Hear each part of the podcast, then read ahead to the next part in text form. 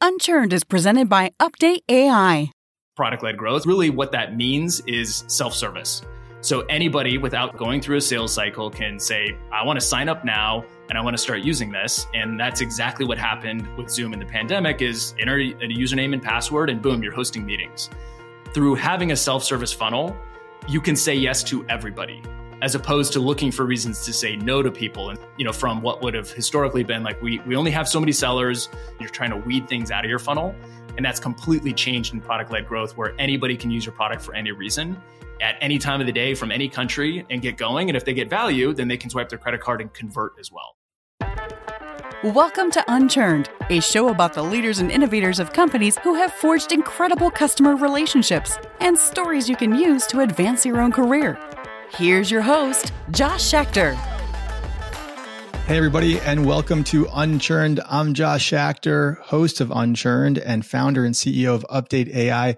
Really excited about our guest today. Uh, joining us is Blake Bartlett. Blake is a partner at OpenView Partners, one of the leading VCs. Uh, you may know OpenView from a lot of really amazing content that Blake and his team put on, uh, particularly around PLG, product led growth. And of course, we're going to be talking more about product led growth. How could we not with Blake on the show? Uh, a, a, little bit of a background on Blake. Um, in his in his role as an investor over the years, Blake has either in the past or currently served on the board of companies like Calendly, Expensify, Sprinklr, Wayfair, Postscript, Highspot, uh, as as either a board member or board observer. Some some really high profile, successful companies to say the least. So with that, Blake, it's a, an honor, a pleasure to have you on the show. Thanks, Josh. Great to be here and appreciate the invite. Yeah, absolutely. So, so I kind of tooted your horn there with, with some of the, through through through the merit of your your companies that you've helped groom. Uh, tell us a little bit about OpenView because I know I know your firm is doing some amazing, amazing things in the venture world as well. Yeah, so very quickly on OpenView, you know, venture capital firm, uh, firm's technically based in Boston, but we invest everywhere. Um, there's a few of us that are remote. I'm remote. I live in LA. Um, but the firm, in terms of you know what sets us apart, is first and foremost all about focus. So since day one, when the firm was started back in 2006, all the way to today, you know, we only invest in business software, so SaaS and infrastructure, and it's always been that way. I've never done consumer, never done hardware, never did crypto, business software all day, every day. Uh, we're also pretty uh, specific about the stage that we get involved. We call it the expansion stage. It's really a fancy term for post product market fit, the round that happens immediately after that. So typically Series A and Series B. Um, and then the last piece of focus is just the sheer number of investments that we make. Uh, we tend to make you know 15 investments, maybe 20 investments per fund, as opposed to you know as many as we possibly can. And so we're not um, you know placing bets and hoping that one pays off, but instead high conviction, high concentration, um, in, another element of focus there. All of that allows us that consistency and that focus um, means that all of our portfolio companies tend to experience similar challenges or similar opportunities. They're all business software companies at a similar stage of their journey, which means that we can then bring a lot of resources to the table from an operational support standpoint. Uh, with our team called the expansion team for recruiting, pricing and packaging, product led growth. So focus enables us to go deep with operational support, and it's kind of two sides of the same coin. So that's the story of the firm. You know, uh, as I had mentioned, firm was founded in 2006. You know, today we're uh, investing out of our seventh fund. Um, you know, we're, we're the firm that coined the term product led growth, which I'm sure we'll talk a little bit about. So that's big for us, both on investing in companies like Datadog and Expensify and Calendly and many others, as well as, you know, having coined the term, a lot of sort of efforts to, you know, get the word out there, thought leadership, you know, um, and all the rest uh, around product led growth. So this is a quick once over on OpenView. Something that that that I think of when I think of OpenView, and there's there's several firms that are doing this well, is your content that you're creating. It, it's really valuable stuff that you're putting out there. You run PLG one two three, um, which is a segment uh, of insights about uh, you know what's going on in the PLG world. I, I see posts from from Kyle Poyar. I see you know posts uh, and articles from other folks in your team. Is, is that? Uh, I mean, it seems to be a very concerted effort. Can you talk a little bit about OpenView's decision to really kind of go all in on on content is this like the the VC version of PLG as a way to uh, to capturing your your audience's hearts?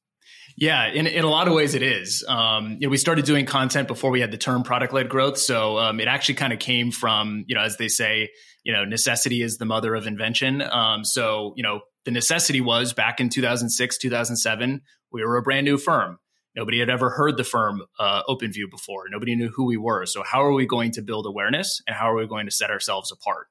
Let's share insights. You know, let's share our perspective on operational topics. You know, we're hearing about these challenges and these problems that founders are experiencing. Great, let's go and find the answers to those problems and then write some content about it and then, you know, people can discover us that way and we can go from unknown to known. So it sort of started from that point of necessity we're a new firm. Nobody's heard of us. This can be a way that we can set out and help founders and also build awareness and eventually over time build the brand of OpenView. So we've been doing that for, you know, again, since the early days back when content marketing was was very first a thing and certainly, you know, not really on the radar screen of a lot of uh, venture firms. So fast forward to today, we still have that foundation of, you know, a blog that's very operationally oriented you know, it doesn't really look like VC content. We're not just pumping our portfolio companies or here's the three reasons I invested in company X. It's more so oriented towards what's going on in these companies, both our portfolio companies as well as any other sort of earlier expansion stage software company. You know, how should I think about my sales strategy? How do I think about hiring? What's going on with compensation? You know, all of these types of deep in the weeds operational topics. And so we still have that going as a blog, as a weekly newsletter. But then on top of that, we've been able to sort of build things on the foundation. And, you know, we've certainly embraced, um, as many others have, you know, kind of the, the, concept of personal branding. So you mentioned Kyle. He has a bunch of great content that he writes. He has a Substack. You know, I do our podcast. I have a video series. There's many other folks at, at OpenView who sort of take that approach as well. And so it's the goal is that, you know, obviously there's awareness of OpenView and, you know, it kind of starts to become associated with our brand but also it's coming from a truly altruistic place of like this content exists to help people. It's operationally focused. It's not just to fill the top of the funnel for our investment team.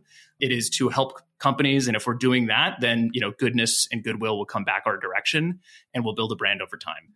So let, us jump into to PLG. Let's just get there because uh, we know that's where we're going to go. Talking to Blake before starting Update AI, I was a product manager, product leader for 15 years out right around where you are, Blake, now in, in Silicon Beach, as we called it.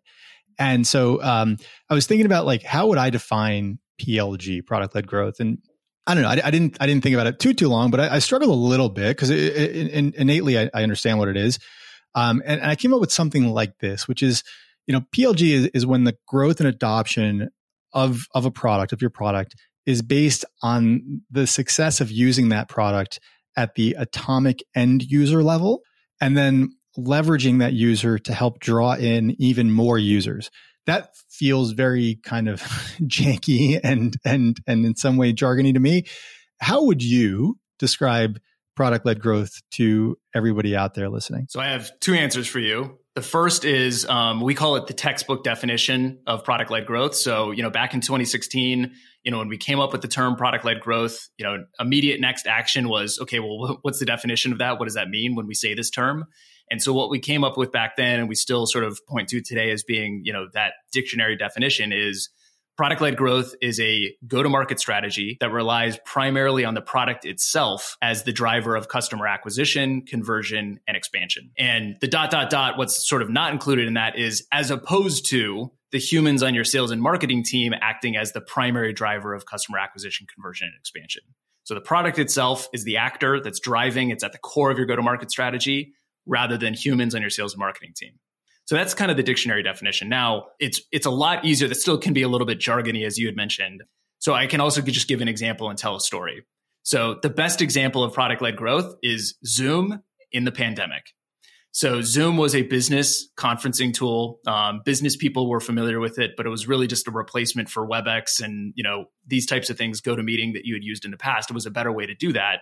You know, it had gone public, was a massive success story as a SaaS company, and then COVID hit. And then within a few weeks, it became a worldwide phenomenon that like how we survived the pandemic. And we can all recall the seeing SNL hosted on, you know, on Zoom. We can see, you know, I went to Zoom weddings. I went to, I had my birthday on Zoom. Like I did family, you know, FaceTimes on Zoom. Like there's religious services on Zoom, like the school over Zoom. Like Zoom became the thing that, again, we survived the pandemic because of. It became Kleenex. It right? became it became Kleenex. vernacular. Exactly. Yeah.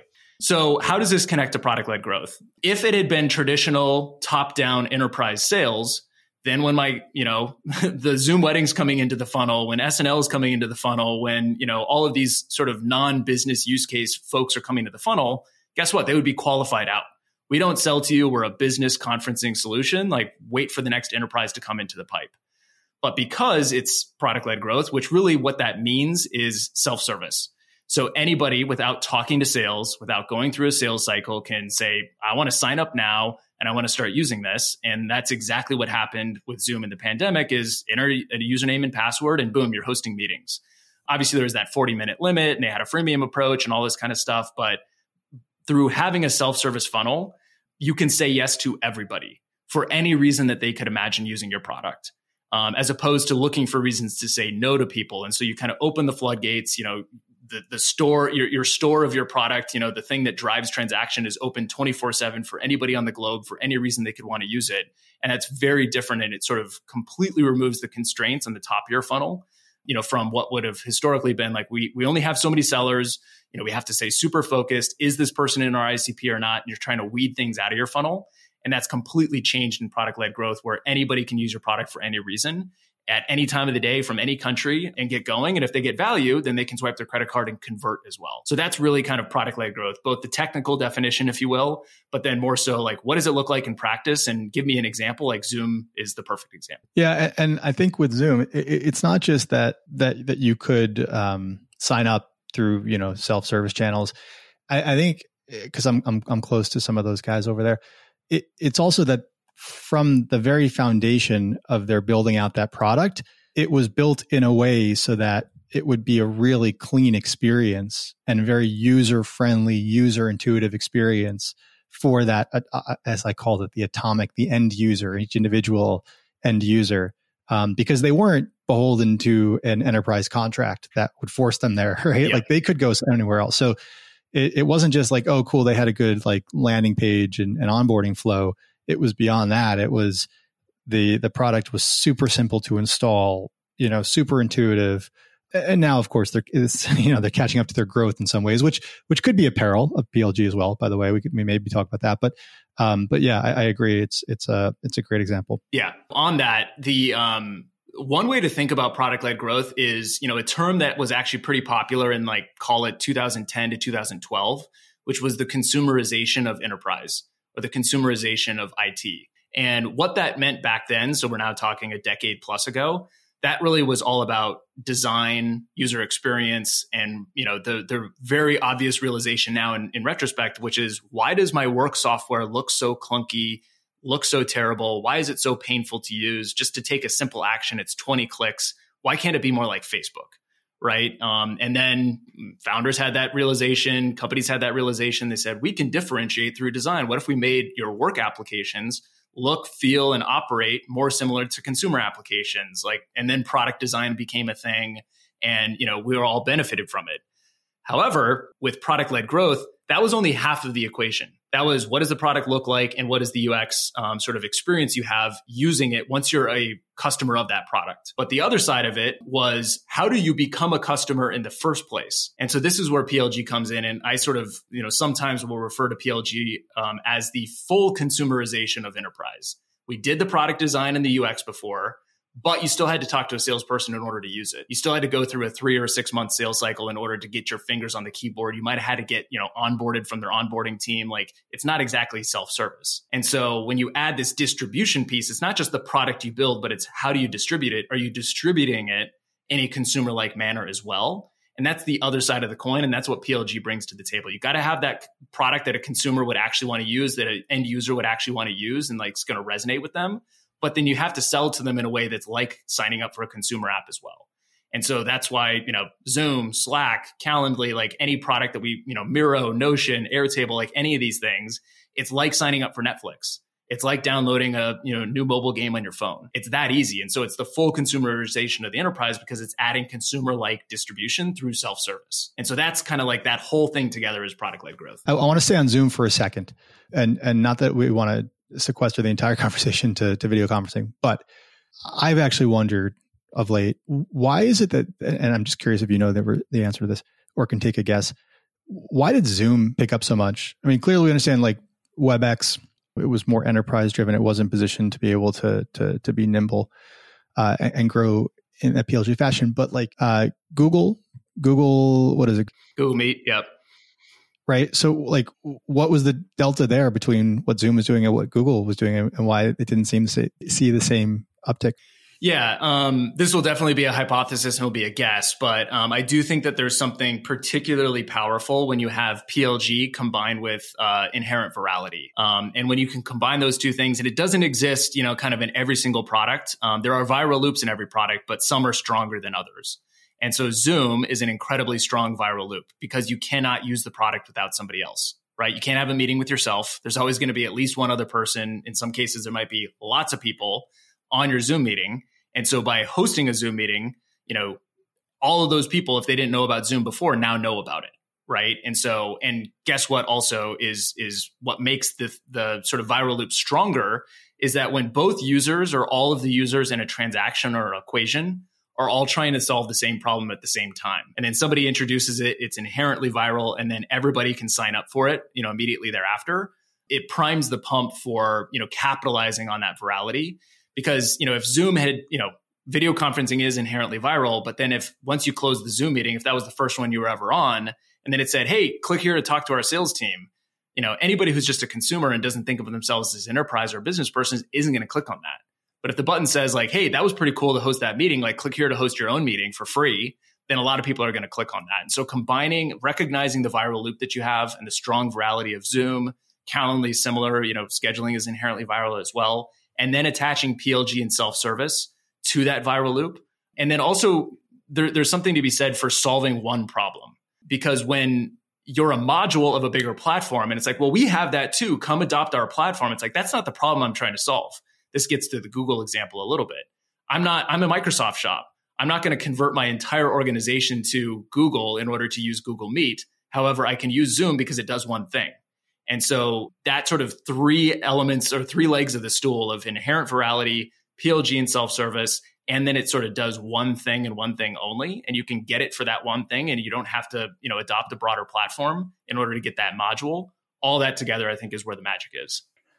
Yeah, that makes sense. I, I do one thing, do it well. If you're DocuSign, sign documents. If you're Calendly, help book meetings. If you're Zoom, facilitate video conferences, and then grow, right? And then build out, land, and expand your future. Yeah. You can create a platform later, and like Zoom's a platform now, and like Zoom Phone and all these different things, and like contact center and all this stuff. But you can still just get Zoom for video conferencing. You don't have to get the whole platform but that creates sort of an expansion opportunity, an upsell opportunity, and also gives them an opportunity to go after you know deals in a top down fashion as well. Like new call or call centers looking to rip and replace their existing infrastructure for ten million dollars a year, we can go after that as well, in addition to our sort of PLG foundation that we have. Is the drag of taking notes after back to back customer meetings slowing you down? Or even worse, did you miss something your customer asked for three meetings ago? Update AI, the latest investment from Zoom Ventures, is here to help.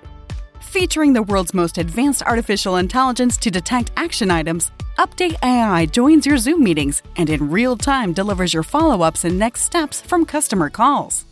Save hours of busy work, stay more present in your conversations, and make sure your team is always on track. Sign up for your trial of Update AI today at www.update.ai. Hey guys, it's Josh. If you're like me, you buy the doggy poop bags on Amazon.com that have the most ratings and reviews. So please give our podcast a rating or review.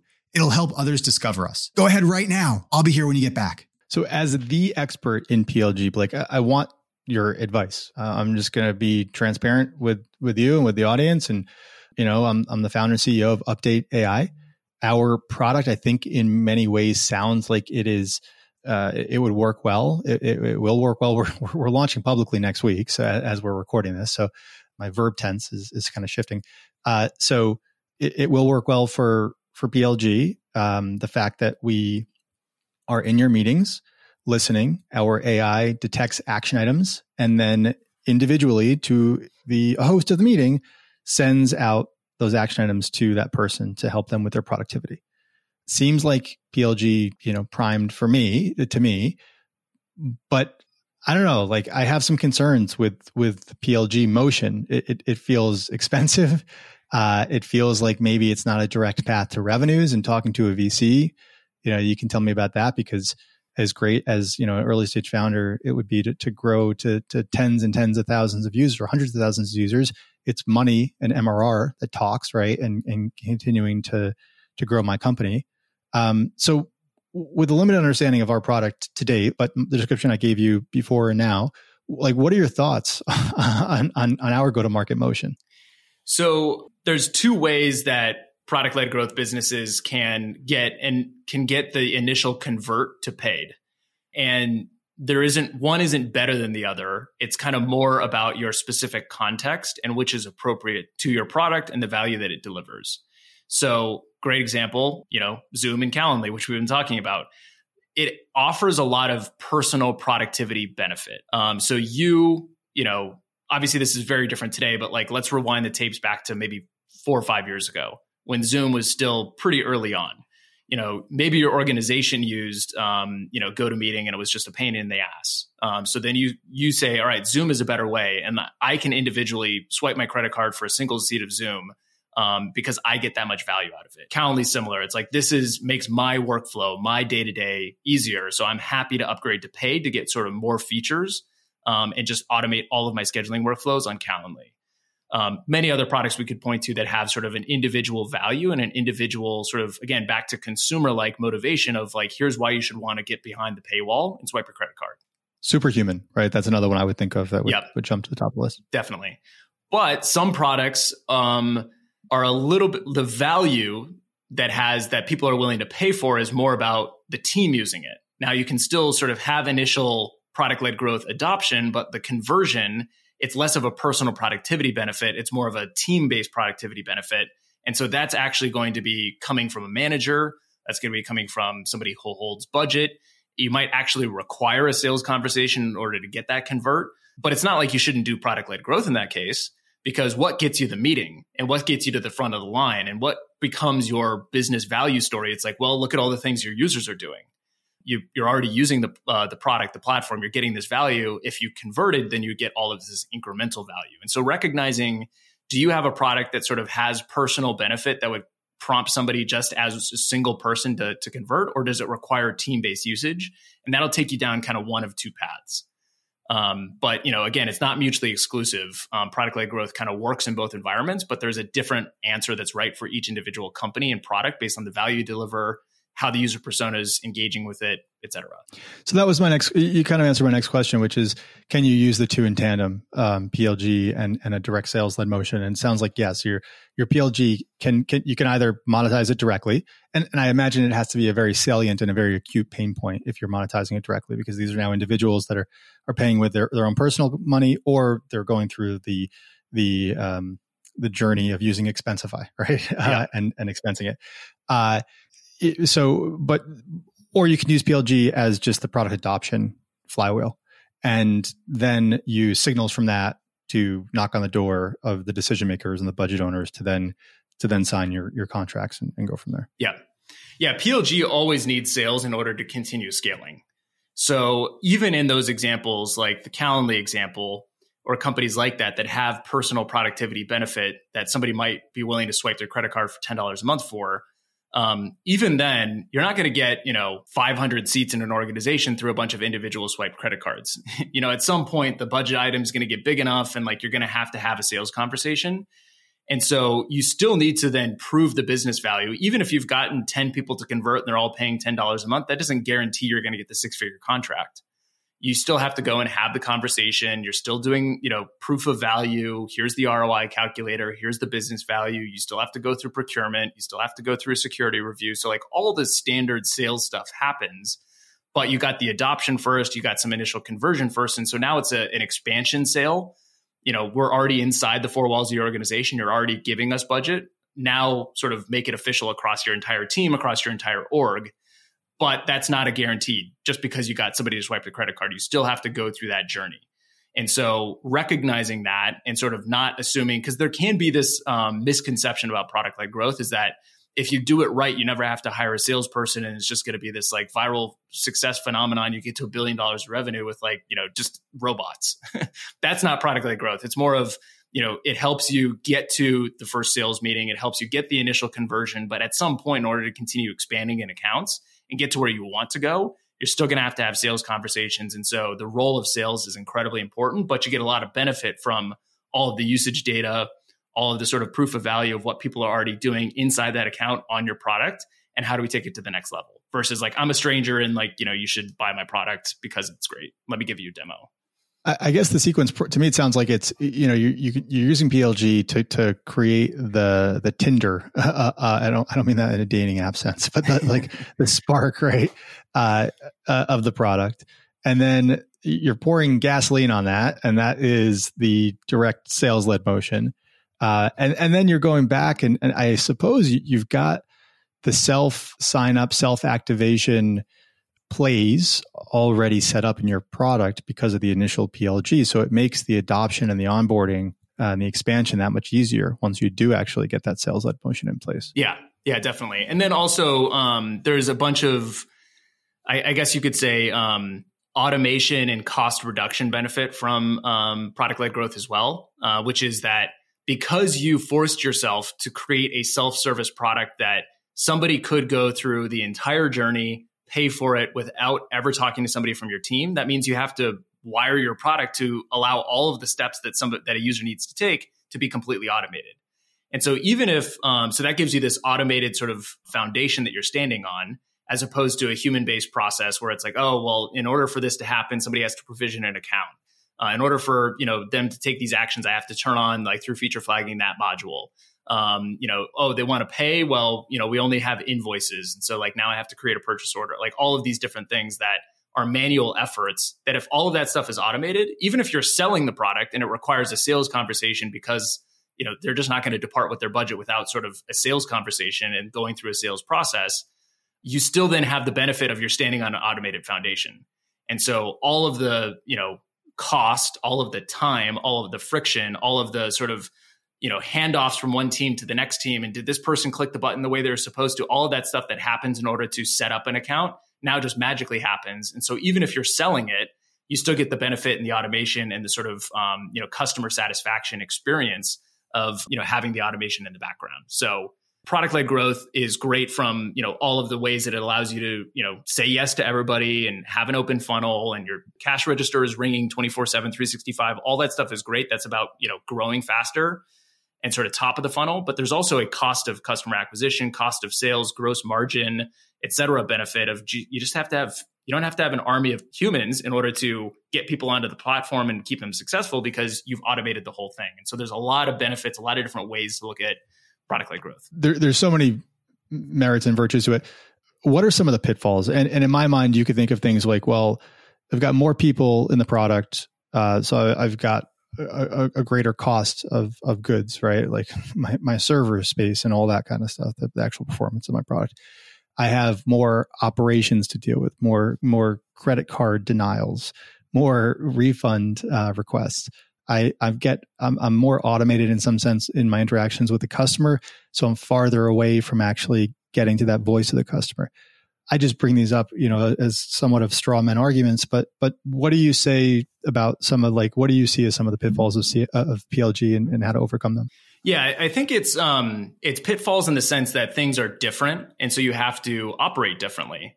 It's not necessarily I wouldn't put a value judgment on it that it's a pitfall, so therefore it's bad or dangerous. It's just different, and so you have to bring the right tool, you know, to the right problem. And so, as an example, you know, in traditional enterprise, you know, if you had a thousand accounts, like that's a lot. but in, in PLG, you could have a thousand users after one product hunt launch, right? And then if you continue to scale, it's like look at Slack, look at Zoom, look at you know any of the sort of really popular PLG products out there, Calendly, many others. It's like they have users in the millions, and so think about customer support. Um, how does B two B customer support support you know millions of users, some of which are paying, some of which aren't, some of which are single seats inside an account, some of which are solopreneurs or just freelancers, some of which are members of like, hey, fifty of us use it here how do you do support in that way? It's not enterprise like support. It's much more consumer like support. So you're going to probably recruit from like, hey, who ran support for Spotify? Who ran support for Netflix? Who ran support for Epic Games? Like, what can I learn from them? And so that's the right tool for the PLG customer support problem. And it's very different than, again, traditional enterprise. So that would be something to be conscious of. But I think the biggest problems uh, or challenges that people can face is actually kind of back to what we were talking about, which is how do you go from initial user adoption to business adoption in the sense of like paying and getting budget and all those kinds of things. And it's this realization that you know, even if you're in the situation where an individual user gets value and they're willing to swipe a credit card, in order to get to that bigger sort of um, expand opportunity and an enterprise deal with them, you still have to talk to a different buyer. And so your user is not your buyer. You know, it's very rare that, you know, you're if you're selling a self-service tool to the marketing department that your CMO is going to be using it as much as like your, you know, social media marketing manager. CMOs like are sitting in meetings all day. They don't adopt products all day. Like their work is email and meetings and talking. it's not sort of using software products. And so, you know, it, it's this recognition that your user isn't necessarily your buyer, even if you got an initial convert through a swiped credit card. So, how do you find the buyer? How do you then use the benefit of the usage that you've had on your platform to tell a better business value story to the buyer? Um, and I think a lot of times people can you know view the going from user adoption to business adoption a, little bit too simplistically. They'll sort of say like well like 20 users use my product in your company and they all gave me an nps of 85 so um, and they love it and they said they'll quit if they can't use it. So therefore you should obviously give me $100000 um, a year. But that's not really how you know budget works. Like people say okay that's great that people have this personal preference but what's the business value of that personal preference and so if you can't then translate the user love and the user adoption, even the user converts on a swipe credit card to here's how you organization through spending $100,000 a year with me are going to save way more than that or generate more than that in revenue. Um, you still have to do that business conversation. A lot of people just assume users love us so much, we're going to go wall to wall in this organization. It's an inevitability, and then they sort of get faced with the uh, very you know stark reality that you have to prove business value and then they get got, caught flat footed and then they don't get the expand. And so that's probably the biggest challenge that you're going to have to, um, you know, get over is that user adoption versus business adoption, and user love does not equal business value. For for a company like Calendly, in, in the largest, uh, and again, you sit on the board, uh, in, for your largest enterprise customers, who is the executive sponsor? Who's the buyer? So you got to find somebody in business in the like in a line of business who is going to care because that is where you get the budget. And um, so for Calendly as an example, because there's no there's no vice president of meetings, no vice president of meetings, my, and right, then also yeah. it could be you know with a product like that and many other products you know that are communication products, productivity products, um, meeting products, um, those types of things. Like there's no chief calendar officer, there's no chief meeting officer, there's no chief productivity officer, so it can if you don't intentionally identify who your business persona is that's associated with a you know solution that you offer to that business user you don't have to only have one solution. You can have lots of solutions but if you don't find that business owner with a business solution for a real business problem then you can get sidelined to IT. And IT it, you know, has no motivation. They look for reasons to say no to things, unless it's an IT product like a password manager or something like that. But if it's like, hey, right. like help us buy this new calendar thing, they're going to look for every reason not to, um, you know, go with you versus to go with you. And so if you can align to you know business value and where the real budgets are, and then use IT as an enabler as opposed to getting you know sort of sidelined to IT because you didn't proactively go after a business owner. That's how you kind of work around that that challenge. So, so for a company like Calendly, I don't want to put you on the hot seat, uh, you know, and, and share trade secrets here or anything, but uh, for a company like that, I, I, imagine like one one obvious use case is is for salespeople, right? You know, make it easy to book book book demos, book appointments, and so you start there through that through that functional line. Ultimately, that percolates at some point. The that that groundswell groundswell grows, gets to IT, and then they make a decision to apply it more broadly across different functions for a myriad of different use cases that are not as defined. Is that kind of the how that works? Yeah, no, that that is um, a you know great example. Yeah, sales teams get a lot of value out of Calendly, and so if you can orient towards it, the one thing that I would change from what you said is you, you go from individual sales reps maybe to then a manager look at how many more you know meetings and appointments you know these folks who use calendly are getting out of these versus these folks who just do it all manually. Um, and then you know if you can kind of follow this is where you actually have to get close to the customer talk to them a little bit you know okay great they're getting more meetings. What's that turning into in terms of you know down funnel stuff? Are you getting more closed ones? Uh, but then that starts to become a conversation that guess who cares about the, the vp of sales or the cro right? And so you can actually go and say, all right, every seller in this organization should use this product. Um, and then you sort of have maybe a handful of people that would have used Calendly for personal productivity reasons. Then you get the whole sales team. Then there's offerings for other high volume schedulers like recruiters, like go go get the recruiting team. And then at some point, you know, it becomes a conversation with IT, which is, oh, should we just go wall to wall with everybody? Right. And so finding, so IT comes later, but you sort of get the budget from, you know, the business owner from showing, you know, in the sales example, you know, before and after this product, you know, you, you can see the the real time results in your funnel. Don't you want more of that? Like buy our product, it gives you that. And it grows from there. Blake, thank you so much. Where can we follow you? Where can we grab the most of your uh, helpful content out there? Yeah, best two places LinkedIn. So add me on LinkedIn, follow me on LinkedIn, publish a ton of content there, and then YouTube. The PLG 123 is on YouTube. So weekly videos about product led growth. Uh, and then also we publish, um, you know, full episodes of our Build podcast on the YouTube channel as well. So those are the best two places. Blake Bartlett. We didn't even talk about how you coined the term PLG. We didn't even get to that. Uh, that's okay. We'll save it for next time. Thank Follow you so much for being on the Sounds good. Thanks, Josh. Hey guys, it's Josh. Don't hang up. If you enjoyed this episode, you know what? Even if you didn't, I'd love for you to give us a rating in iTunes or Spotify. And after you do, email me at josh at update.ai with the name of your favorite charity, and my company, Update AI, will make a donation on your behalf. I'd love to connect with each of our listeners. Send me a LinkedIn request and I'll accept it immediately. Just go to www.update.ai slash LinkedIn and it'll redirect my profile. Thanks.